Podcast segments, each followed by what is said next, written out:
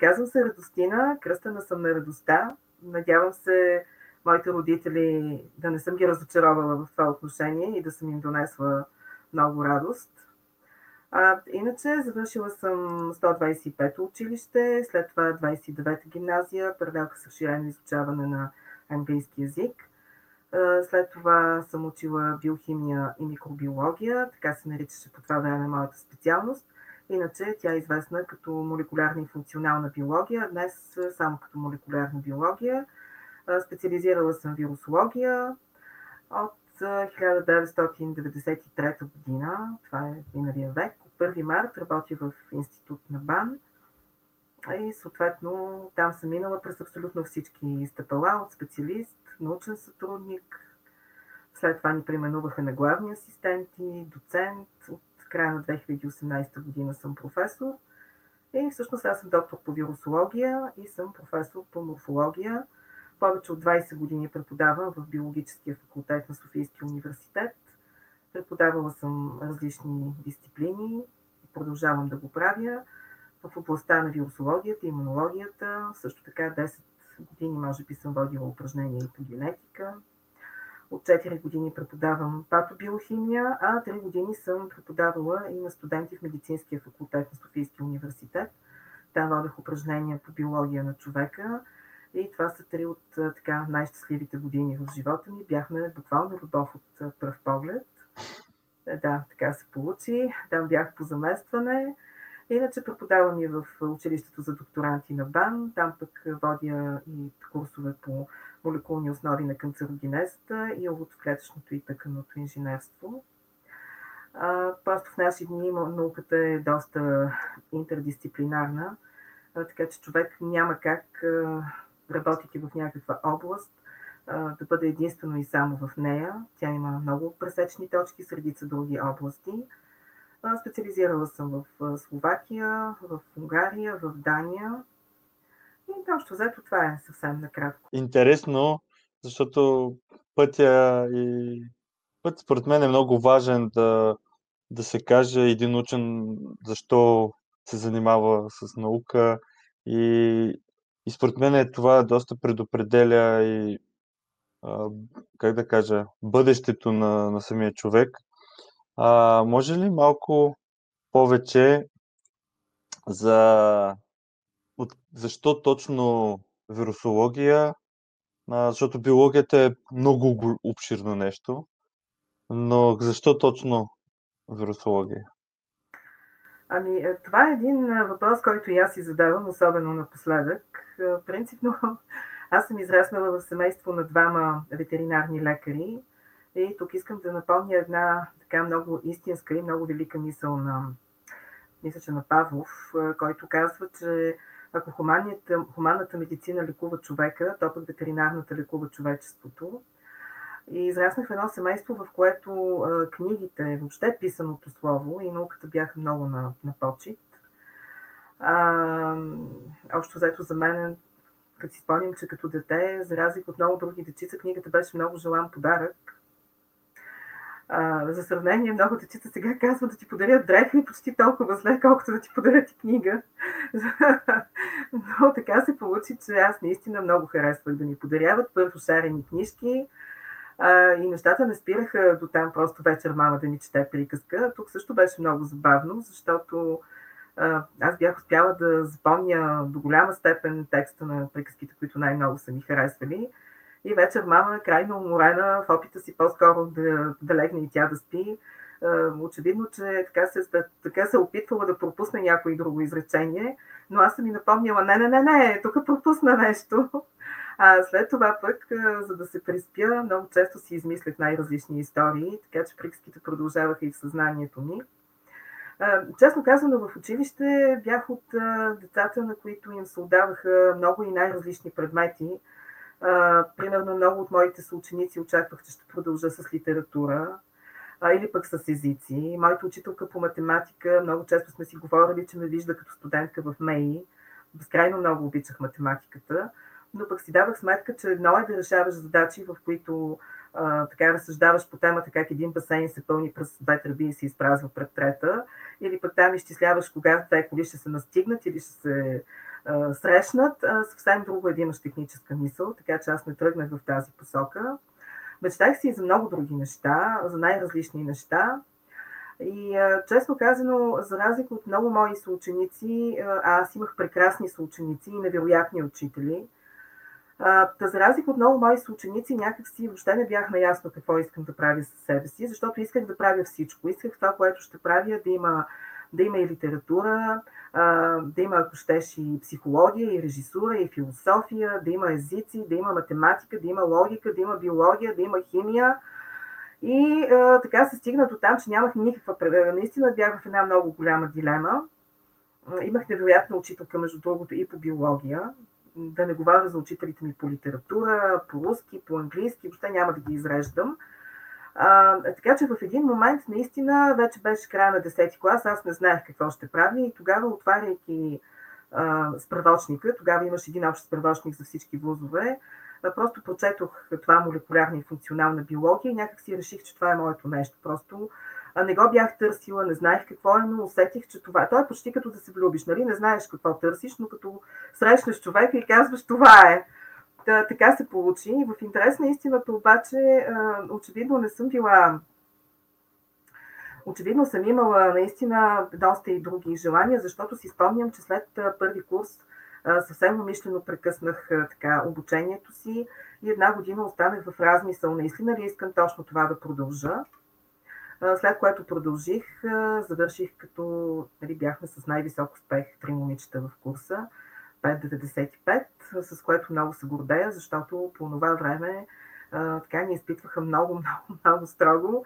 Имаше много студенти, и даже сега много често разказвам на моите студенти, всъщност, че тогава имаше такъв вид, нали, че можеш да влезеш в университета само ако двамата братя станат и ти отворят вратата. Само ще кажа, че годината, в която аз кандидатствах в молекулярна и функционална биология, тогава пак повтарям, че тя се наричаше биохимия и микробиология, тази специалност. Значи ние кандидатствахме, може би, около 900 момичета за буквално 15 места. И когато влязох в една голяма зала, в която трябваше да се проведе изпита по биология, първия изпит, и вътре погледнах, може би, едно 200 момичета, всички от които вероятно прекрасно подготвени, отличнички, нахъсани.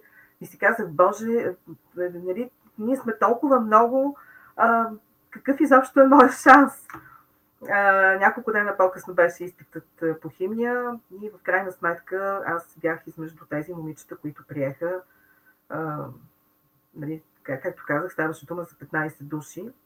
Сега, от тук нататък вече нещата доста интересно се случват, защото а, така както се колебаех по кой път да тръгна, докато бях в гимназията, така пък в университета, като дойде време да се разпределяме в четвърти курс по отделни специалности, и моите колеги започнаха да се, така някои бяха ориентирани, други започнаха да се чудят. И аз точно тогава разбрах, че за първи път се въвежда такава специализация по вирусология.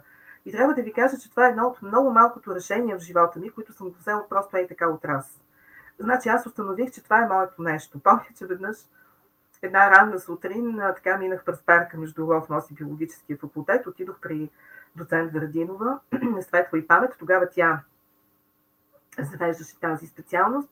Отидох при нея, аз не я познавах изобщо, влязох, представих и се, казах и, че много ме искам да работя нещо, което е свързано с вирусология, с имунология. И тя каза, това е точно твоето място. Аз бях убедена в това нещо. А, така че така попаднах в вирусологията изобщо. А, по-нататък вече попаднах в секция, която се наричаше тогава молекулярна биология на ретровирусите и така нататък и така нататък. Така че едно от много малкото неща в живота ми, за които никога не съм се колебала, е било точно това, че ще се насоча към вирусологията. Между другото, понеже казах, че имахме много интересна преподавателка по биология в гимназията, тя всъщност попадна за много кратък период от време в нашето училище. А, може би беше не повече от 3 години. Преди това беше работила в някакъв институт, след това, доколкото си спомням, отида да преподава някъде в някакъв вуз, но ние за 3 години се засякахме с нея. А, и тя ни беше дала в 10 клас, мисля, че беше, а, така ни беше казала, кой иска нали, да подготви доклад за вирусите, такъв урок се задаваше. И аз така спонтанно просто, нали, аз никога не съм била, а, точно това е, че винаги съм била някаква супер отличничка, ама никога така не съм била с вечно вдигната ръка, искам аз, аз, аз и аз. Но точно тогава така отвътре ми дойде и казах, да, аз, нали, много спонтанно беше, а, намерих един учебник на нашата по микробиология и съответно бях толкова омагиосена от вирусите, от това как те са между живото и мъртвото. А, спомням си даже как в този учебник пишеше, че те са различни, че някои имат една специална обвивка на повърхността си и тя ги прави чувствителна към алкохол. Но пък другите, които нямат такава обвивка, алкохола не само, че няма да ги убие, етиловия алкохол, но дори те се съхраняват в етилов алкохол, за да се предпазят от замърсяване с бактерии, примерно. Така че много бях впечатлена. А, няма случайни, случайни неща в живота. Само това искам да кажа. Наистина няма случайни неща в живота и съм се убедила, че а, всеки един от нас, а, живота му е един пъзъл и всеки един от нас във всеки един момент намества някакво праченце в пъзъла. И може би, може би, може би има хора, при които подреждането на този пъзъл става много последователно, много логично. Така че във всеки един момент, който и да погледне отстрани, а, нали, така вижда една картина, поне част от нея вече е запълнена. Нали. А, докато при други хора, може би при всички, не зная, при мен е така, но всяко парченце нали, си застава на неговото място, което аз в последствие разбирам, че е било вярното, но някак си ми трябва време, за да установя горе-долу каква е картината, която се подрежда. А, така че да, категорично вярвам, че няма случайни неща и вярвам, че каквото и да ни се случва, в крайна сметка всичко се подрежда по най-добрия за нас начин, но най-често ни е така нужно време, за да можем да го оценим. Абсолютно съм съгласен. И, и много интересно. Наистина е интересно как са се получили нещата а, при теб, защото а, наистина вярвам, че учителите имат огромно влияние върху учениците и за това е толкова важно и в момента, а, то винаги, но в момента аз също обръщам доста голямо внимание на това и гледаме и ние по някакъв начин да, чрез всичко това, което правим, комуникацията на науката, да бъдем полезни по някакъв начин и на самото образование, защото, защото има смисъл и учениците а, е хубаво да погледнат и на тази страна, че в България също могат да изберат кариера учен. И това не само, че не е нещо лошо, ами дори обратното. А, това е нещо, което всеки учен трябва да, да се гордее, че е такъв. И мисля, че, че учителите също са огромна а, такава страна, която трябва да, да се обръща внимание на нея. Аз помня, значи като започнем от първата ми учителка Лилия Теодосиева, средното училище, класната ни Невена Миленкова, Тодорова, учителката ми по литература, Веселка Попова по руски язик, Лилова ни беше по история, в гимназията Ана Попова, нашата прекрасна класна ръководителка, Кара Пенева по математика, Георгиева по руски язик, Манчева по английски язик, Китанова съответно по биология, Спасова по химия, Вижте, това е една институция училището. А значи на времето аз мога да ви кажа, със сигурност е било така и при моите съученици, на години след като завърших училище, изпадайки в някаква ситуация, в която трябва да взема някакво решение по какъвто и да е житейски въпрос, аз си казвах, а как би поступила нали, нали, другарката, примерно Попова, те тогава бяха другарки, или нали, някоя друг, и, и се мъчих да, да, така да си отговоря на въпроса, те какво биха ме посъветвали.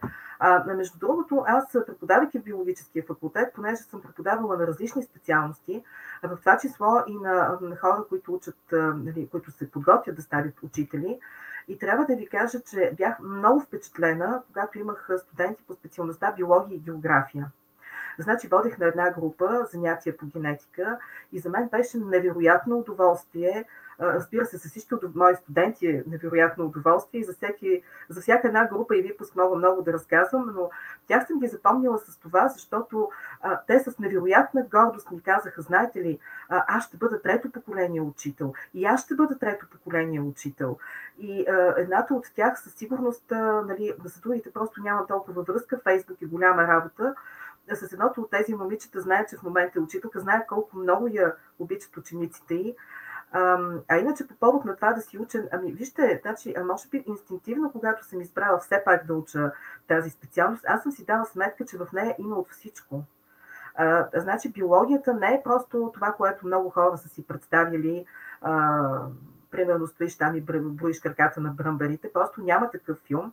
Биологията е едно, е едно поле, много широко, научно, в което има всичко. Има математика, има химия, има философия, има физика, има, ако щете, таланта да популяризираш тези познания.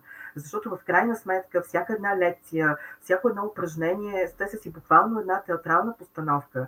И дори по принцип сюжета да е един и същи, защото аз съм се хващала, например, че едно и също нещо, ти няма как да промениш материала, който трябва да, да преподадеш и да обсъдиш с студентите, но съм се хващала, че няма две групи, в които то да протича абсолютно по еднакъв начин, просто защото а, те задават различни въпроси, дискусията тръгва в, понякога в различни страни. Но да се върнем на това да бъдеш учен, ами Вижте, така, не, не сте ли си задавали въпроса, не сте ли имали моменти в живота си, в които, примерно, прочетете някоя прекрасна книга, или видите филм, който ви разтърси, или чудите мелодия, която буквално ви просълзи и не си кажете, Господи, ако вчера бях умрял, аз нямаше да изживея това удоволствие.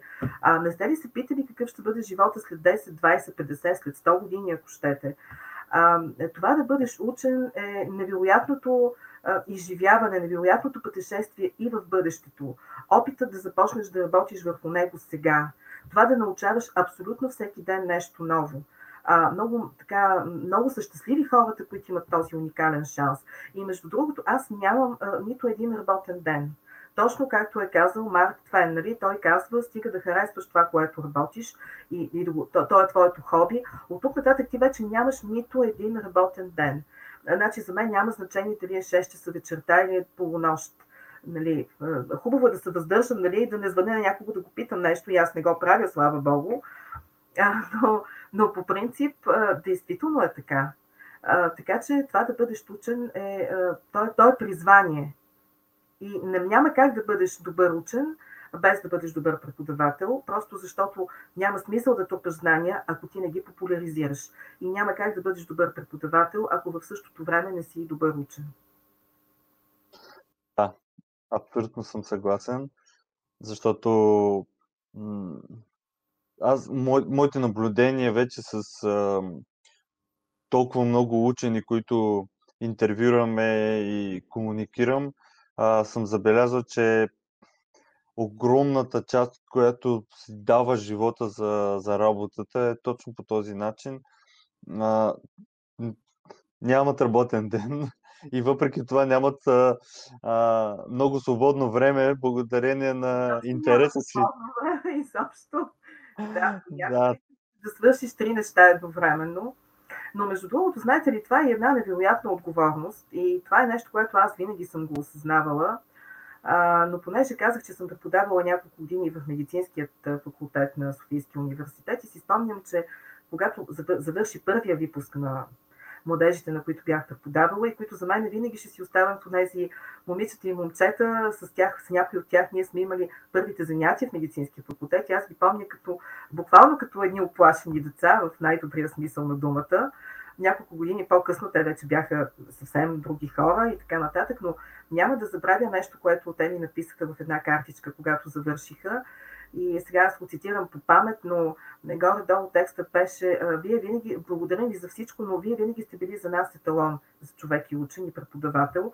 И знаете ли, аз тогава, първо, че това страшно много ме трогна и буквално се разплаках, когато го прочетох, но в следващият момент просто осъзнах невероятната отговорност и това, че заставайки там отпред, пред тези млади хора, ти ги учиш не просто с това, което им казваш и показваш, а, ти ги учиш с всичко, с начина по който ти възприемаш света, с начина по който се държиш, с начина по който реагираш, с начина по който си облечен, ако щете, тъй като ти си, нали, във всеки един момент ти си пред техния безкрайно критичен поглед. Това се отнася за абсолютно всички студенти, защото пак казвам, че аз съм имала студенти от повече от 20 години, вече 22 години и аз безкрайно много се гордея с тях. Някои от тях вече са професори, дори станаха професори преди мене, доценти. Имам невероятни студенти. За мен е невероятно такова удоволствие и дори е имало много забавни ситуации, Спомням си, бяхме на една конференция с една моя колежка. Това беше преди години, разбира се. И аз седя и забелязвам как двама младежи много упорито ме гледат от една съседна маса. И сега аз не си, така, нали, нямам да... Какво да ви кажа? Сетих се веднага за разказа на Чудомир, не знам дали го помните, дето се звъннало на вратата, една жена излязла, един млад мъж така се вторачил в нея, че тя си помислила, ах, колко много ме хареса, Марче, още ставаш, затворила вратата и веднага изтичала да се види в огледалото и какво да види цялата и коса навита на ролки от вестник. Така че човека много е бил впечатлен. Аз тогава веднага се затичах към туалетата и аз да видя дали няма нещо наредно в мене. А, те вечерта много ме гледаха, на другата сутрин много ме гледаха и на обяд дойдоха и казаха, здравейте, вие ни водихте упражнения по имунология преди години, нали? Така че, ето, виждате ли на колко не... На... Така аз като ги видях отблизо вече, разбира се, ги познах веднага. А, така че имам невероятни студенти, безкрайно много се гордея с тях. Това няма въобще какво да го а, оспорваме. А, така, така стоят нещата. И както съм обяснила и на моите млади колеги в, там, където работя, ние сме свързани, аз ви дърпам напред, вие ме блъскате напред, т.е. просто ние вървим заедно. Това е. Да. Ами, хубаво е, предполагам, да, да имаш такива емоции като преподавател. Пожелавам и на всеки, който има желание да се става Просто не можеш да останеш. Просто. Да, да. Оставаш ти един млад дух. Поне така се надявам. А, искам сега да поговорим малко за, за ситуацията, която е в момента, само че да се прехвърлям горе-долу на около стотина години назад и още по-назад.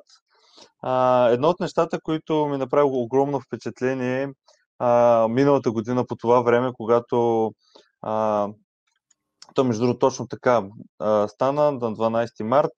А, България също се включи в а, затварянето на света и, и много хора започнаха да, да си мислят, че това нали, за първи път се случва, че а, видиш ли, вируси до сега е нямало, пандемия е нямало а, и а, маски хората не са си слагали никога, освен ако не си доктор, примерно в операционната. И м- ние направихме и поредица а, статии с а, това да разкажем за пандемиите, още от античността, реално от както има някаква писменост и имаме някакви наследствени доказателства от това нещо, от а, той има доказателства от Египет, има от най-вече Римската империя, добре доказани, после Средновековието, късното Средновековие и докато стигнем до а, испанския грип. А, и, но въпреки това, една година по-късно, все още имам чувството, че, че не се разбира, че ние като биологичен вид също сме изложени на такава опасност, както много други животински видове. И заради а, близката ни среща с а, тях, ние а, все повече и повече а, имаме допер до а, вируси, които не са били толкова познати и се предават от а, животни към хора и са нови, така да се каже. А, може ли малко да, да, да разкажеш по какво се различава сега или въобще различава ли се по някакъв начин сегашната ситуация с предните а, освен, разбира се, нашето оръжие, науката и ваксините? Ами, вижте, значи този вирус така ни подейства доста отразвяващо и приземяващо. А, иначе хората са прави, защото да, такива събития, пандемии, епидемии ги имало откакто свят светува, но пък за всеки един от нас това се случва за първи път. Нали? А, сега, надявам се да и за последен, нали, да няма скоро такива събития, но тук вече не мога да бъда много сигурна, защото движението при коронавирусите започна да става много интензивно. Но ако се върнем 100 години назад, имайте предвид, че в края на 18 век и в 19 век също се случват доста събития в медицината, в науката, така че преди 100 години хората тогава също са били със самочувствието, че са доста напред с материала. Сега от наша гледна точка може това да ни се струва доста пресилено, но те наистина след средновековието, когато знаете, че така, науката е била задържана, ако щете, аутопсиите са били забранени в продължение на столетия и така нататък, така че наистина е направена една много сериозна крачка напред. И когато се появява този вирус, грипен вирус, всъщност той също изненадва много неприятно абсолютно всички. А, така или иначе, обаче, връщайки се назад, ние наистина не сме първите, които са се срещнали с това. Само през миналото столетие имало поне три грипни пандемии. А, да не говорим за пандемията от а, холера и така нататък и така нататък. Пандемията СПИН, която започва също в края на миналия век, която не е престанала от тогава. Но, вижте, не е нужно да се връщаме в а, древността, дори а, да се върнем в средата на миналия век, нали, първата половина на миналия век, а, може би хората не си спомнят, може би не знаят. Човек наистина много бързо забравя трудните моменти, но историята с полиомиелита е била също много драматична, защото това е един вирус, който е отнемал живота на, на много хора, парализирал е много други хора. Те са нали, имали така нареченият железен бял дроб, т.е. устройства, които са им помагали да дишат на тези поразени хора. Така че това е бил един наистина много голям ужас. И в САЩ, например, без да е имало, може би, чак такова голямо обсъждане, каквото в наши дни има, благодарение на това, че светът вече нищо не може да остане скрито, благодарение на средствата за масова информация, но там подобна епидемия от полиомиелит е минавала буквално всяко лято на много места и родителите са се страхували да пускат децата си да играят на площадката, да ходят на рождени дни, да приемат вкъщи другарчета, затваряли са киносалоните, басейните и това се е повтаряло лято след лято, лято, лято след лято. Тук може би най-парадоксалното е това, че точно с подобряването на хигиената се променя и профила на хората, които поразява този вирус, така че се появяват хора, които вече в една по-зряла възраст са чувствителни към него и които срещайки се с него също са били много жестоко поразявани. Така че това заболяване, известно като детски паралич, изведнъж се оказва, че вече не поразява само деца. И интересното е това, че откриването на вакцината срещу полиомиелит, пътя по който се стига до нея, а той също е много драматичен. Всичко започва с това, както вече казах, че в един момент вируса така прещраква, благодарение на, на напредъка в хигиената, колкото и да е странно в случая. Защото това пък е попречило децата веднага след раждането да се срещат с него и тези, които са оцелявали, са имали имунитет, но с подобряването на хигиената те просто не са го срещали и изведнъж се оказва да речем, че американските войници в Близкия изток се срещат с патоген, с който те никога преди това не са се срещали и са страдали много жестоко. А, но, но една обаче от жертвите на полиомиелита се оказва Рузвелт, който по това време е един много млад, силен мъж, в разцвета на силите си, много успешен мъж, и това наистина потриса околните, защото нещата стават много истински, когато видиш, че и а, нали, това може да порази и известни хора, в смисъл силни, здрави и така нататък. Така че този вирус го оставя в инвалидна количка. Ние така го познаваме реално. И, между другото, каква е историята? По време на една на среща, която е там, може би, в Белия дом, един журналист случайно подхвърля, че трябва да се направят дарения, трябва да се съберат средства за борба с този вирус, да дори и по 5 цента да изпрати всеки, който може. И така медиите подхващат тази идея и към Белия дом започват да пътуват наистина пликове с пари, не само по 5 цента, но и по 5 цента, които разбира се са много повече от 5 цента в наши дни. Така че с тези средства, които събират целият народ на практика, и с дарения, разбира се, доста по-съществени, но така се стига до първата вакцина. А пък нейният Салк, нейният създател, той самият бил по време на Втората световна война в Близкия изток, той самият е видял ужаса и живял притеснението от това да се срещнеш с едно такова заболяване. Шест години му отнема да създаде вакцината. И тази вакцина е посрещната с невероятна надежда, с невероятна надежда, с невероятна подкрепа, като имате предвид, че това е инактивирана вакцина, т.е. вирусът е трябвало да бъде инактивиран напълно, така че да не може да предизвика заболяване, но пък да предизвиква имунен отговор. Забеля обаче една от първите партиди, произведена от една компания, мисля, че Кутер се казваше, вирусът очевидно не е бил достатъчно инактивиран, така че на практика става беля. Но дори това не е така накарало хората да загубят вяра във вакцината. Просто е, нали, е станало нали, ясно, че това е един технологичен проблем, да. който никога след това не се е повторил. След това се появява вече и живата вакцина на себе и така нататък и така нататък. И на практика полиомиелитът е вторият вирус, с който човечеството се надява съвсем скоро да се, така да се освободи след едрата шарка. Ние сме се, само едрата шарка, това е единственият вирус, с който ние до момента сме успели напълно да се разделим.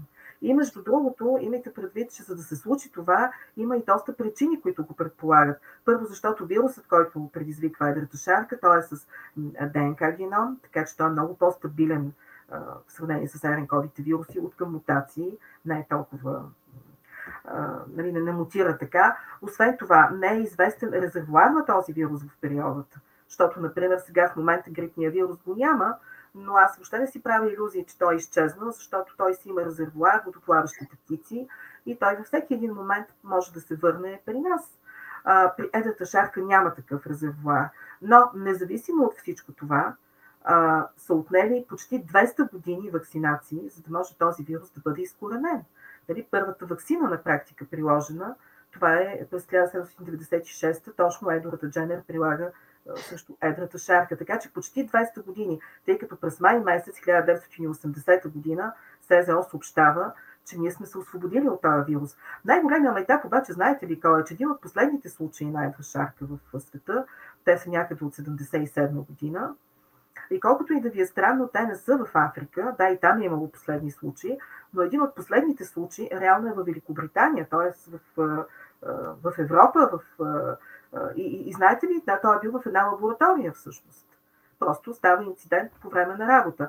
След 1980 година, когато вече е ясно, че това е един изкоренен напълно вирус, това заболяване вече го няма, да се обърна с молба към здравните власти във всички страни, ако разполагат с, да го кажем, запаси от този вирус, той да бъде унищожен своевременно, но никога не е правена проверка дали това наистина се е случило. И сега големите опасения са, че е много възможно такъв вирус някъде да е останал. Когато са правени по някакъв друг повод проверки, е ставало ясно, че има места, където той просто не е бил унищожен по, по някакви причини. Да. Може би са забравили, че го има и така нататък. А този вирус може да се използва и като биологично оръжие. Да, да. Така че в момента САЩ и Русия може да имат спорове по всякакви въпроси, но и едните и другите са категорични, понеже това са двете страни, където се пази такъв вирус запас.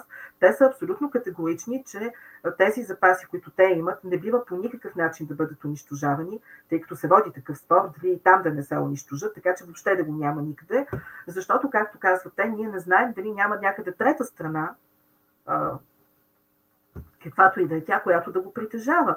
Между другото, обаче и тук има един много интересен момент, защото изчезването на един вид, в случая този вирус, а, дали пък в природата, която не търпи празни пространства, какво ще се случи, защото пък някъде четох, че това пък доста така предизвиква раздвижване при такива вируси, при други близки видове, да речем при маймуни. Ето сега е същото с грипния вирус. Нали? Окей, в момента няма грип и слава Богу, защото само той ни трябва. Още повече, че има данни, че грип и а, този коронавирус могат да си помагат. И това беше установено в началото на пандемията, когато миналата година двата вируса се срещнаха. Те циркулираха. Да. Имаше нещо като бум на инфлуенсата ами, тогава? Оказа се, а, значи, оказа се, че грипния вирус а, стимулира, е, образно казано, стимулира изявата на рецептора за SARS-CoV-2, т.е. изявата на неговата входна врата и има такива данни от началото, нали, такива предположения, че може разпространението на грип едновременно с SARS-CoV-2 да е помогнало на COVID. А, както и да е. Сега в момента грипа го няма, което е прекрасно. Няма и много други респираторни заболявания, което е още по-прекрасно. Но, както вече ви казах, аз така съм доста предпазлива в тази еуфория, защото първо, това, че грипът го няма, както вече казах, не означава, че завинаги е изчезнал, защото той си има резервуар да. и смятам, че там си го има. Сега, второто нещо, което е СЗО няма как в момента да се ориентира кой ще бъде циркулиращият вариант на грипния вирус, когато той се върне, понеже той не циркулира в момента, така че по-трудно ще бъде да се определи формулата на вакцината за следващия сезон. Другото, което е същия проблем, нали, това, че човешките грипни вируси в момента не циркулират, те пък отварят една ниша за да речем свинските грипни вируси. А, а, значи, свинята, да си го кажем директно, това си е просто една такава магическа чаша, образно казано, от която на практика тръгват много нови за нас грипни вируси, защото именно в нея става това забъркване на гените на човешки, свински и грипни вируси, откъдето идват новите вируси. А, така че всички учени, всички специалисти следят много сериозно какво се случва. А, дали ще се научим обаче, защото вижте при грипните вируси, аз току-що ви казах, значи при грипните вируси а, има си такъв а, комитет към СЗО, в него влизат а, представители на много държави, може би повече от 200, така по повод говоря в момента, но идеята е да се следи каква е циркулацията на вирусите в южното, в северното полукълбо, дават се, така издават се едни такива съвети, какво да съдържат ваксините за следващия сезон и в южното, и в северното полукълбо. Тоест, ние там можем да направим една вакцина предварително нали, която, да, тя е 60% ефективна, не е 100 ефективна, да, само един много нисък процент, някъде чакам, че 5-10% от хората по света се вакцинират с противогрипна вакцина. Но така или иначе, ние можем да изпреварим събитията. Сега, дали ще се научим и кога ще се научим и при COVID, нали, все пак да бъдем една крачка преди него, защото вие видяхте, ето сега се появяват нови варианти, фирмите започват да актуализират вакцините и така нататък. А, това просто предстои да видим какво ще се случи. Да, абсолютно. А, аз в момента чета, падна ми една а, книга, която е а, Outbreak and Epidemics. Тя е от а, миналата година. А, тя като е писана COVID, поне е този вид, не е съществувал, да, но а, вкарано е много малко накрая, точно когато преди да е пуснат, защото е пусната април, а, месец миналата година. Има много така загадки, но не, така ли че данни почти никакви няма тогава. Но книгата показва много добре а, до сега какво се е случвало с епидемиите в а, света а, и точно а, тези неща, нали, как а, полиомелита, а, колко страшен е бил и благодарение на вакцината, която се открива, а, се решават и се спасяват а, страшно много хора. Едрата шарка, а, стотици милиони хора а, са си загубили живота последните... 500 милиона само миналият век са загубили Точно. живота си заради едра шарка. И между другото, веднага искам да кажа, че а, едрата шарка също не е била никак лесна вакцина. Ама никак лесна вакцина. Да. Нали? Това си е вакцина, при която а, така, страничните ефекти, сериозните странични ефекти са си били по 12 на милион или нещо такова и така нататък. Тя не е била а, да. Но така или иначе, вакцините са направили една огромна крачка напред. Наистина огромна крачка напред. Да, и, и нещо, което аз съм още на половината на книгата, но това, което ми направи огромно впечатление е, защото има и глава за антиваксърството и дезинформацията. Няма как да се мине от защото това е много сериозен проблем, свързан с вакцините.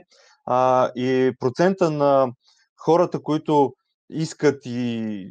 Аз не обичам да казвам вярват във вакцината, защото вакцината не е нещо, което трябва да вярваш, а това е научен резултат и е лекарство. Трябва да знаеш, че, че, че ти помогне. А, и хората, които са убедени, че а, вакцините помагат и искат да се вакцинират, 95% са в Африка. И около 50% а, и под 50% в Западна Европа. А, и обяснение на практика. Да, защото ние не виждаме вече те, проблема. Значи аз имам моята майка да е жива и здрава, тя е на 85 години, но тя си спомня ужасите, когато, да речем, е имало дифтерит.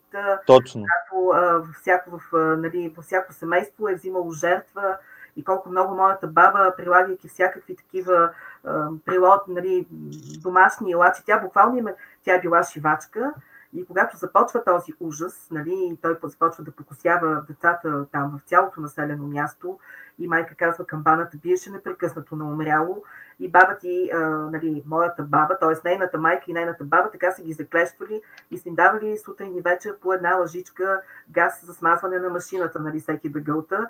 И после докторът, нали, като минала там цялата история, и баба ми споделила нали, с доктора какво точно е правила и той казал, е това ги е спасило, да знаете. А, така че а, ние просто нямаме вече спомен за тези да. времена и а, ние, ние не познаваме това време, не познаваме този ужас. А, докато в Африка, знаете, там, за съжаление, се случват по ред причини, има много а, така заболявания, драматични заболявания. А, да. И тези хора много добре знаят за какво става дума. Но между другото, ето, например, аз много добре разбирам хората, които се притесняват в момента от вакцината, защото да, тя е нова. Сега, ако някой си мисли, че аз така с два крака скачвам веднага в нещо ново, което трябва да си инжектирам, е в една много голяма грешка. И тук веднага ще ви дам един пример.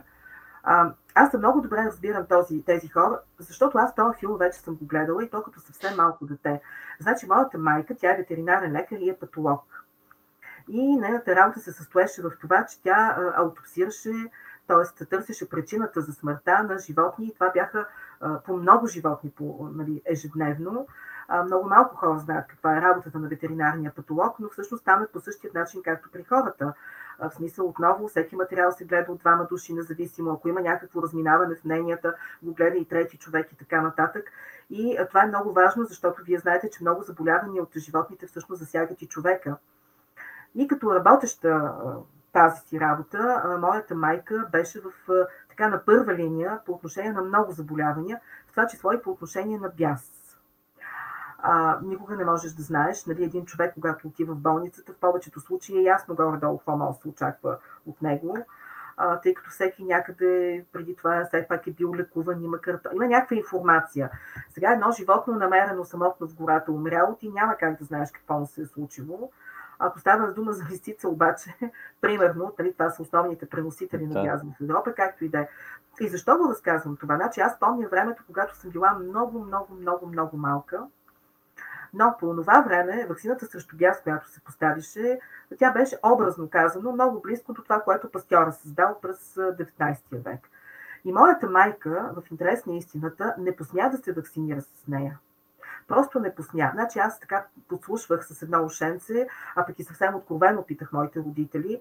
И аз от съвсем малка, значи пак повтарям, че аз съм била, още не съм ходила на училище, когато те ми обясниха, че това е една вакцина, която се поставя, когато човек е ухапан от бясно животно, когато е заразен, че колкото по-близо е ухапването до мозъка, толкова по-бързо ще се развие заболяването а, и че това е абсолютно смъртоносно заболяване, но че самата вакцина също дава странични ефекти, които а, така никак не са желателни и може да доведе до сериозни увреждания. И дори си спомням един случай, когато а, нещо се беше случило по време на аутопсията, беше пръснало явно такъв материал, после беше станало ясно, че това животно е било инфектирано точно с този вирус. И аз спомня как вкъщи буквално брояхме дните. Майка и татко ги брояха и аз покрай тях. И това беше един много голям така кошмар. А, но майка и тогава не се вакцинира. Това искам да подчертая много сериозно. И не се минаха няколко години, дойде съвсем нова вакцина, ново поколение, без тези странични ефекти. Майка, разбира се, веднага отиде и се вакцинира. Ние си отдъхнахме всички и за този проблем напълно забравихме. А, и по най-голямият майтап беше, че точно по това време българската телевизия излъчи в понеделник имаше такава рубрика Телевизионен театър, имаше един фестивал Златната ракла и те излучиха филма, постановката беше взела награда, мисля, че беше полска или чешка, и в него се разказваше за една млада ветеринарна лекарка, която по същия начин впръсква без да иска материал, може би без да иска го впръсква и сега големия страх беше да ни не е попаднал в окото и тя броеше дните и трябва да ви кажа, че аз толкова добре разбирах. А, така че аз това нещо съм го видяла. Но пак искам да ви, значи това, за което казах, нека да се разберем твърдо, хората да не се притесняват. Аз говоря за вакцина срещу бяс, използвана преди почти 50 години. Как пак повтарям, тогава тя беше сменена, така че в наши дни вече нещата постоят по съвсем, по съвсем друг начин. Но едно от първите неща, които научих, беше точно този урок от майка ми и баща ми, че винаги има едно такова съпоставяне на риска и ползата. Да. Това е. И трябва да се говори, по тези въпроси трябва да се говори наистина а, истината. Това наистина е най-добрата политика, защото това е начин на хората да ти вярват. Няма Абсолютно как. съм съгласен. Да, така е. Така е. Но е хубаво нали, да, да има информираност. Защото много, многото информация в момента, която а, бълваме навсякъде всички, а, създава дезинформация и объркване. И мисля, че се объркаха много хората и на кого да вярват.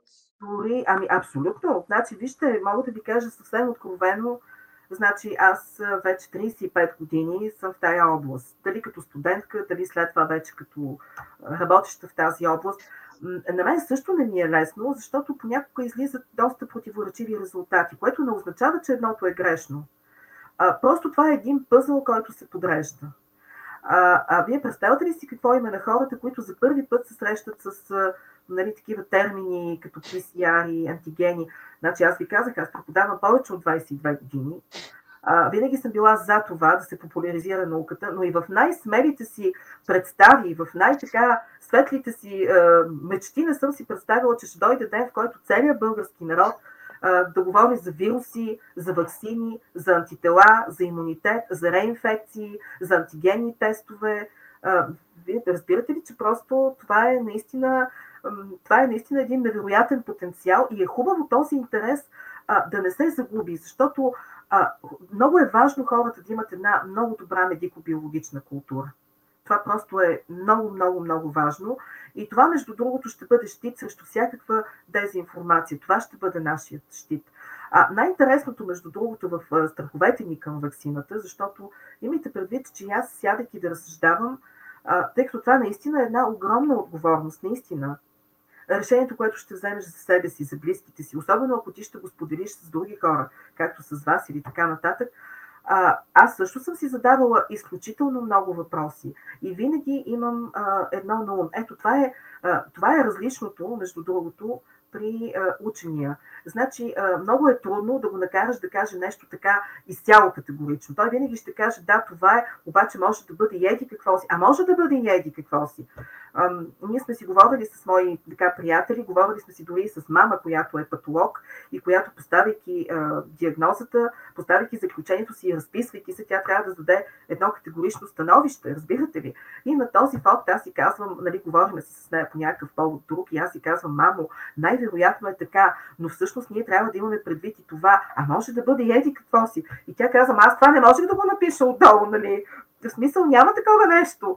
Но, но да, така е. А та най-интересното е, че всичките страхове, които ги имаме по отношение на, на вакцината, а, всъщност най-големият парадокс е, че като че ли а, хората не могат да съобразят това. Окей, нека приемем, че наистина може да има такъв риск, какъвто и да е той. Ама разбирате ли, вирусът сам по себе си може да ги предизвика всичките тези неща с много по-голяма сигурност и в много по-голяма степен. А, това е положението. А, и затова ви казах, че всичко е въпрос на един баланс. И човек трябва наистина да бъде добре информиран, за да може да вземе своето решение. Нали, аз съм много така против, да кажа, на, на хората и никога не съм го правила. Нали, всички тръгвите да се вакцинирате още утре и така нататък. Не, хората просто трябва да знаят, те са достатъчно разумни и отговорни и да могат да вземат своето решение. Да. Това е положението. Общо да. Аз самата съм се вакцинирала вече, което означава, че вярвам достатъчно в науката и в вакцините във вида, в който тях ги има в момента. Да, напълно е възможно а, с вакцинирането на огромен брой хора, милиони са вече, напълно е възможно да научим неща, които е нямало как да станат ясни а, по време на клиничните проучвания. Това е така. Да, но въпросът е пак да измерим риска, защото ами, а, смъртността. Последните неща, които а, така а, погледнах а, напоследък, а, беше Американският център за а, контрол на заболяванията, CDC, те казват, че в периода от 14 декември до 8 март са вакцинирани в САЩ повече от 92 милиона души. А, в същото време са докладвани случаи на смърт, която е настъпила в някакъв период след вакцинацията, при, аз мога и някъде 1000, Сега ще ви кажа конкретно 1637 случая. Сега, първото нещо, което е, а, това, че е настъпила смърт след вакцинация, по никакъв начин не означава, че имат връзка между двете събития. А, нали, и това те, те се разследвали, всеки един от тези случаи е разследван и такава връзка просто не е установена. Това го казвам не за друго, а защото една моя приятелка, тя даже ми писа в месенджер и каза, Ради, ти често говориш по телевизията, ама кажи на хората и това, нали, че има случаи, нали, в които наистина нали, се, се описва и се регистрира, че са написали смъртни случаи след вакцинация. Да, значи има такива а, и трябва да ви кажа, че като почнете да четете за която и да е вакцина, там в специализираната литература най-накрая се описва а, сумати адреси се дават, на които трябва да се подават сигнали от лекарите, от пациентите, от пациентските организации и така нататък. И това не е само сега за тези вакцини. Това е по принцип, за което и да е лекарство, за който и да е медицински продукт. Това е така наречената четвърта фаза на проучвания. Да, но е, важно е... Да, да, съгласен да, съм. И... Това не значи, че има връзка между двете. И отново, ако се Абсолютно.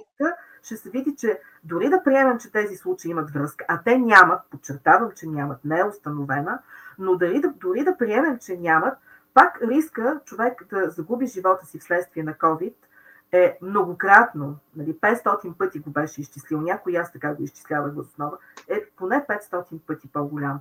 Така че всеки човек просто трябва да си прецени. Е. Абсолютно, абсолютно съм съгласен и а, не може да си мислим, че те 90 милиона човека нищо няма да им се случи а, или няма други заболявания или други обстоятелства в живота. Значи, вижте, а, живота е пълен с, с, с рискове. Да, COVID е нещото, което допълнително а, дойде. Спомням си а, случая, сега не мога да си спомня името на един а, той е журналист, той пише и книги и така нататък, взима участие в Втората световна война като военен кореспондент, ама взима участие от първия до последния ден влиза в, нали, в, той в най-горещите точки, до него умират хора, губят живота си буквално до него, той буквално е изпръскан от кръвта им. Невероятни ужаси се разиграват. И той самият някъде вече не помня къде попада при една врачка, която му гледа на кафе или на ръка и тя му казва, ще отидеш в Париж, и там ще преживееш най-голямото приключение на живота си. Той си казва, аз не мога да си представя какво ми да може да ми се случи в Париж, на фона на всичкото, което съм видял вече, и хубаво и лошо. И по ирония на съдбата, същия този човек наистина попада, само че вече в мирния Париж, след военния Париж, той попада там. А, и представете ли си какво се случва? Всъщност някакво дърво, мисля, че пада на улицата в мирно време и го убива. Ето това е парадокса. Значи той оцелява по време на войната в най-горещите точки и в крайна сметка умира в красивия, влюбен, романтичен, свободен, спокоен Париж. А, никой не знае какъв риск му е подготвила съдбата и ако ние се замислим за всичко това, което може ни така да се крие за дъгъла, значи вярвайте ми, ние няма да имаме сила и кораж да станем от леглото сутрин. Просто ще лежим там и ще се, ще се чудим дали няма и тавана да се стовари върху нас. А. Това са нещата от живота. Просто а, това е. Да. Трябва да сме готови да поемем някакъв риск в живота. Ама вижте, значи, във всеки един момент ние взимаме някакво решение. А, понякога дали ще се качиш точно на този рейс или на следващия рейс, може да се окаже съдбовно, защото в следващия рейс може да срещнеш любовта на живота си. Или пък може да те ограбят, ти не можеш да го знаеш. Така, е. а, така че във всеки момент ние взимаме някакво решение за добро или за лошо. И трябва да се научим да взимаме решения. Аз съм от хората, които трудно взимат решения, вече ви казах.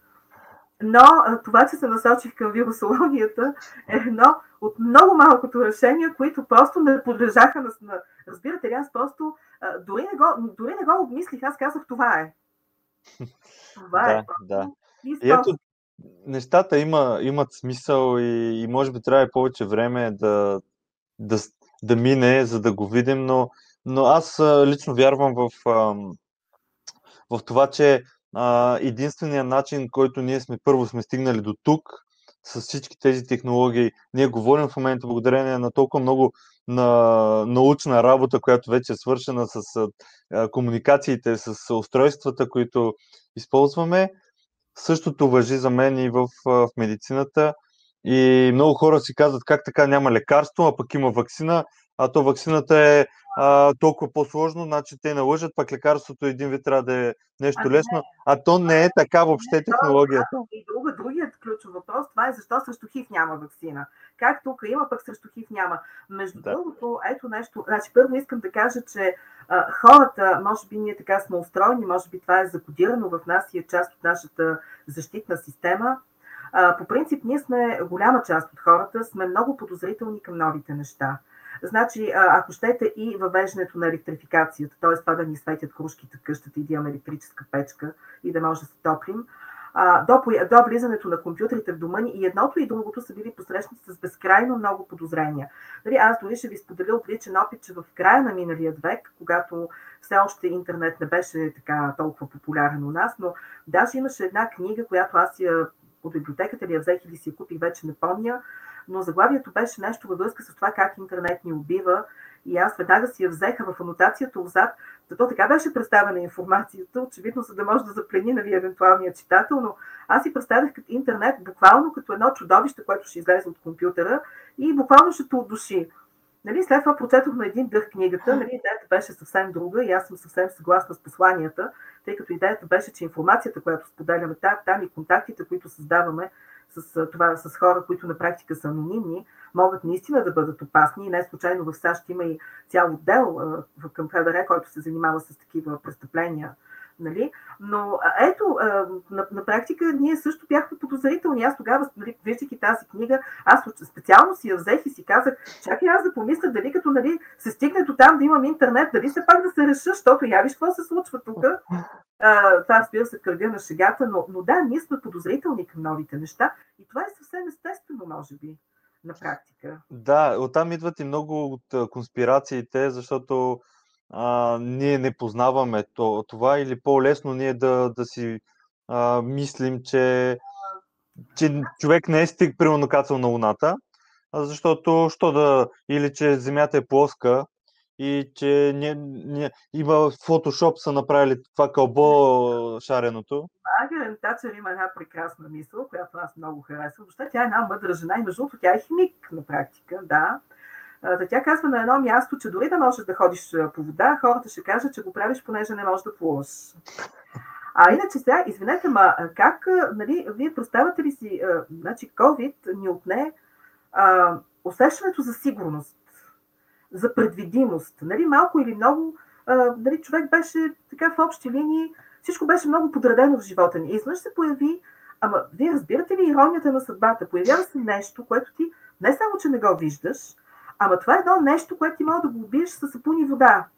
И същото това нещо обаче, а, може, е една невидима опасност, не е ясно, той е като някаква руска рулетка, понеже стана ясно, че никой не знае а, как ще преживее срещата с него. А, нали, в смисъл такъв, че а, окей, нали, може да протече и много леко, но това може да извади все пак за доста време Да. от строя, независимо от това, да не говорим за по-сериозните осложнения и за дългия COVID и така нататък. А, а, така че ти не го виждаш, може да го пиеш с сапун и вода, няма лекарство, определено няма лекарство, и то ти разбърква живота. Ама значи, вие представяте ли си, че ще има такъв момент, в който а, той Нью Йорк беше, Америка беше отцепена от света, градовете бяха Да. затворени. А, Да. В Париж, значи този Париж, който не спи, буквално не спи, се оказа, че вечерта патрулират военни, за да не може никой да излезе на улицата. Ма това, това бяха Да. някакви такива невероятни неща, които човек наистина няма как да си ги представи. И то по време, в което а, сега ние сме летяли в космоса, сега кой повярвал, че сме стъпили на Луната, кой не е някакъв проблем, но, но ние летим в космоса. А, ние може да се окажем за 15 часа, за по-малко от 24 часа в другия край на света. Ние сме стъпили на най-високите върхове в планините, слязли сме на морското дъно. А, ние говорим за тъкано инженерство. А, хората живеят с трансплантирани органи въобще. И на този фон, разбираш ли, и изведнъж се появява нещо, което се затваря в къщи, пречи да. да се вижда с приятелите си, правите подозрителен към всички. Сега това защо киха? Да. Ама съвсем нормално е хората да бъдат. Ама, ама, ама защо се случи така? Хората задават ли си въпроса защо се случи така? И дали, и дали е случайно, че това се случва? И дали Еми, ние сме това сами си е направихме бу- глобализацията. някакъв И- който ние трябва да го научим. И Абсолютно. вижте, Аз, като кажат всички как искаме да се върнем към нормалното, А, ама вие сериозно ли? Кое е нормално? Наистина ли искаме да се върнем към онова точно нормално? И дали да. всъщност тази пандемия, която така или иначе а, по един или друг начин ни затвори вътре в себе си, понеже това беше един шанс ние да останем насаме със себе си и да си отговорим на много въпроси, които преди това, като ни се появят в главата, ние така махаме като една досадна муха да ги прогоним. Защото нямаме кораж да им дадем отговор. И това бяха въпроси от типа на кой съм аз? Аз такъв ли исках да стана? Ако сега онова момченце от снимката, което ме гледа първи, втори, трети клас, аз преди толкова години, застане пред мен, аз ще имам ли очи да го гледам право в лицето или ще ме срам? Аз бъднах ли мечтите му? Предадох ли принципите му? Кой съм аз? Тук ли искам да бъда? Това ли е което искам да правя? Това ли са хората, които искам да имам в живота си? Заслужава ли си да правя това, което ми носи пари, но пък може би не ме прави щастлив? А, мисля, че всеки от нас под една или друга форма си е задал тези въпроси. И мисля, че връщайки се към. Значи, дай Боже, аз съм сигурна, че ние ще сложим точка на това изречение и то ще остане просто като а, една много малка част в човешката история, историята, кризата COVID. Но на мен много ми се иска всеки един от нас да намери сила да промени към по-добро себе си, живота си, да, се върне към своята лична легенда. Сега тук може много хора да ме критикуват с Пауло Коелю, но аз много харесвам книгата Алхимикът. А, и понеже с вас си говорихме за това, че няма случайни места, а, нека си спомним а, неговия случай всъщност. Пък аз ще ви кажа и моята история с алхимикът. А, аз всеки ден минавах години наред, а, сега вече не толкова, пък то вече там може би няма и книги, но години наред аз не можех да си представя деня, ако не мина през там, където се продаваха книгите на площад Славейков. И си имах една любима сергия, където един млад мъж, тогава е бил по-голям от мене и така, нали, той винаги ще бъде по-голям от мене, защото нали, имаме с някаква възрастова разлика, но а, книгите, които той ни е препоръчвал да чета, а той не беше търговец, той просто беше един будител. А, нямаше книга, която той да ми препоръча и на мен да не ми достави невероятно така удоволствие. И в един момент той ми препоръча книгата Алхимикът. Аз си погледнах и казах, не, това не е моята книга в момента. Две години по-късно бях изпаднала в някаква такава житейска криза, няма значение как и защо, била съм на Христовата възраст, може би тогава. И вървейки случайно в съвсем друга част на София, се натъкнах на една случайна Сергия, която, ей, Бого, вярвайте ми, преди една седмица я нямаше на това място. Но тази Сергия беше там. И натъквайки се на тази Сергия, първата книга, която аз пак така без да се замислям, пак така без никой да ми я препоръчва, аз просто грабнах алхимика, нали, платих я, а, прочетох я поне до половината на пътя към къщи в автобуса и си казах, е тази книга е писана за мен. Този човек знае аз какво, от какво имам нужда, знае какво ме тързае. Значи той го е написал на мене. За мене. Та идеята, че а, когато човек много иска нещо, целият свят му помага.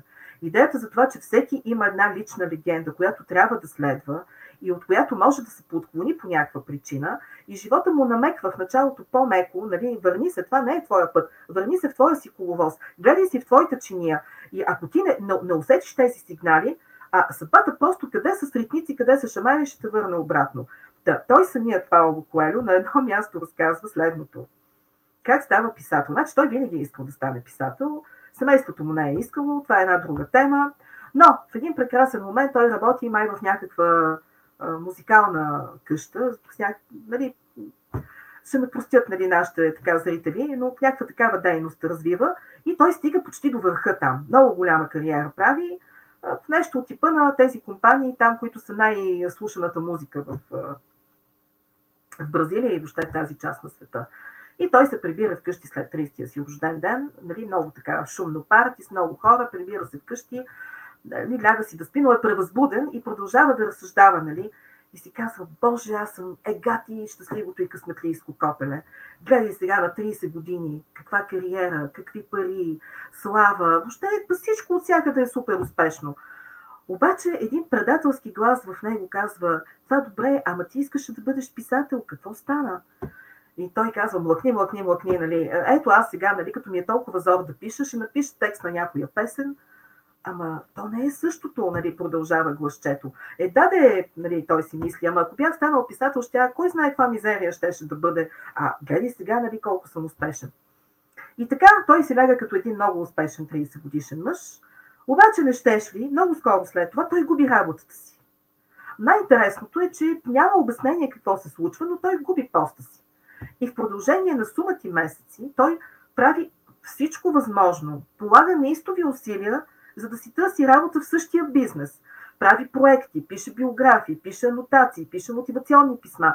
И той казва сега, като ги чета, си казвам, че те дори сега са перфектни, те са много хубави. Аз се чудя как тогава никой не ме е наел. Обаче никой не го взима на работа. И той няма какво да прави, почва да пише книги. А, така че няма случайни неща. И аз да, вярвам, да. че тази пандемия, между другото, ще ни върне. И понеже и с тебе сме си го говорили, а, така едно от нещата, които когато бях ученичка, а, бях сигурна, че ще правя и всъщност си мечтаях да правя, това беше да пиша. И то да пиша не научни статии само, аз исках да пиша научно-популярни статии, а и въобще художествена литература. Това беше моя много голяма мечта и все още продължава да бъде мечта. И имаше един период, като млад учен, а, така сътрудничах на разни научно-популярни списания, пишех доста статии. И сега, като си ги четам, така много добре звучат, наистина. Но след това ме налегна много работа и някак си нямах време. И пандемията ме върна към това. И сега вече няма да се откажа. В смисъл, да, това е едно от нещата, към които аз се върнах.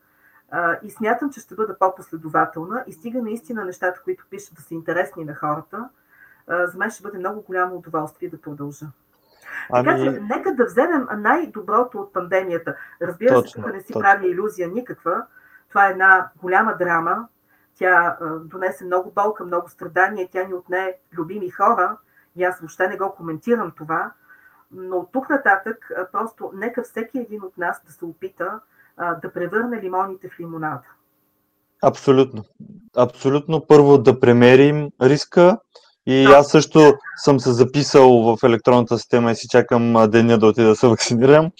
А, и и да, да видим как можем да. Нали, ние, ние да кажем, че това интервю трябва да направим на живо, но точно Ама заради... толкова неща, за които да си говорим. Значи, може би хората, за които така по силата на много неща, тук също съдбата се намеси, но може би много хора ме свързват и ще ме свързват само с COVID, но всъщност ние работим по много други проекти. А, ние бихме могли да си говорим за много други неща и аз ще се опитам да пиша за всичките тези неща, които са не само в областта на вирусологията, а само ще кажа, че на 1 март, така като един първомартински подарък, излезе един много хубав, голям учебник, който е по обща и клинична онкология, където аз пък имам глава, тъй като действително смятам, че това е едно от нещата, в които също имам какво да кажа и така нататък. А, така че това, което трябва да си пожелаем, наистина да бъдем здрави, да бъдем мъдри, а, да бъдем отворени, да приемаме предизвикателствата на живота и да виждаме в тях не проблеми, а да виждаме в тях възможности. Защото в крайна сметка, ако трябва да се върна нали, една година назад, а, това беше една година, в която аз намерих много нови приятели. Това е факт. А, хора, които... Аз, най-интересното е, че някои от тях аз съм ги познавала много преди това, но това беше годината, в която ние разбрахме, че сме от една кръвна група. И обратното, разбрах, че има хора, които а, дори когато отпаднат така, условията и изискванията за социална, не социална, физическа дистанция, аз ще продължа да спазвам социална и емоционална дистанция. Тях категорично. А, така да. че това даде възможност а, да разберем да разберем как беше. Най-истински, когато пада, човек показва своя ръст. Значи в една кризисна ситуация човек показва и най-доброто, и най-лошото в себе си. Това се отнася и за институциите, това се, удържава, това се отнася за, за държавите, за всичко. Така че това беше едно изпитание и продължава да бъде. Това е един изпит. Но това е една възможност ние да израснем като хора. Всеки по-отделно и всички заедно като общество. Защото, вижте, светът е прекалено малък а, цялото това надбягване, нали, кой кого ще изпревари и така нататък, разбирате ли, светът е прекалено малък. И няма как една малка страна, която и да е тя, колкото и да е голяма, да си осигури някакъв оазис на спокойствие, при положение, че някъде близо до нея всичко гори. Видяхте, вирусите не признават граници. Значи за тях няма никакво значение граници, нареждания, забрани, Да. а, кой къде се намира в, а, в иерархията на обществото, а, професията. Няма, нищо няма значение. А, така че ние можем единствено и само заедно да се справим. Нямаме друг изход.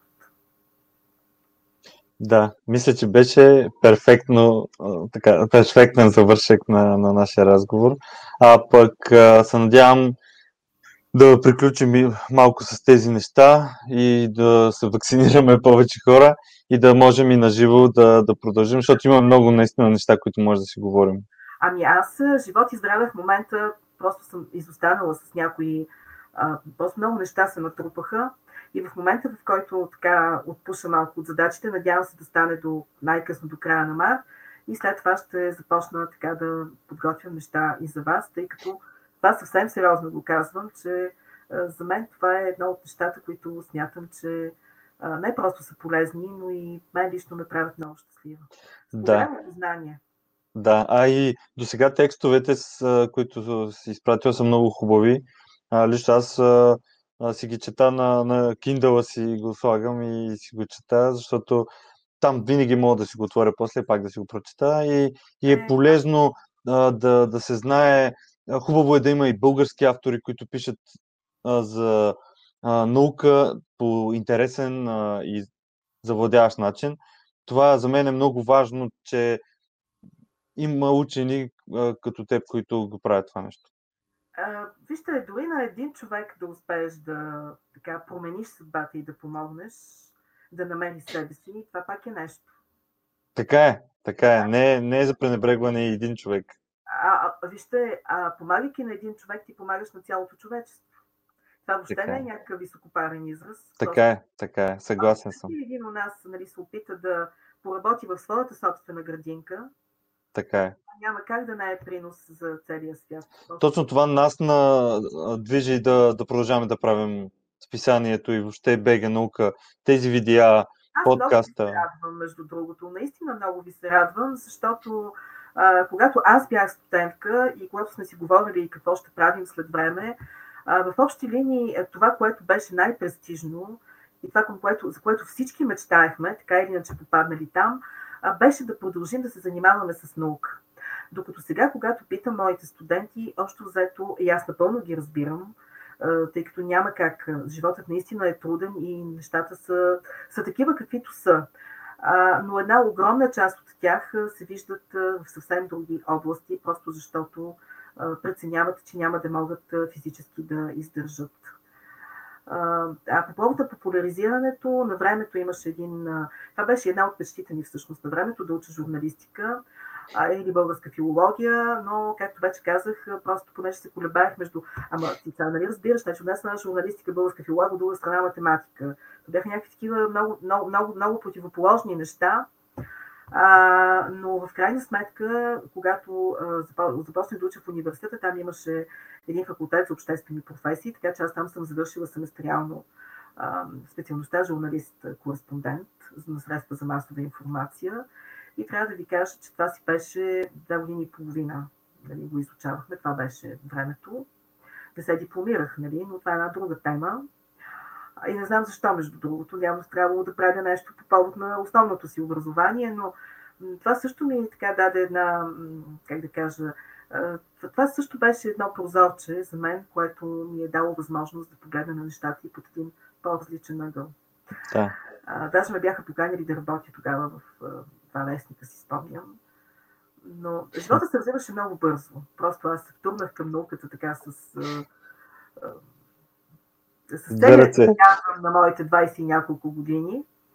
Но ето, че сега това е една възможност да продължа да правя нещата, за които винаги съм мечтала. Да, точно. Не само строго научни текстове. Да. Ами, благодаря за интервюто Аз и... Благодаря, надявам се да е интересно. Да. На мен ми беше много изключително интересно. Ами, а, така, че... кажеш. Нямаш друг изход просто. Не, наистина.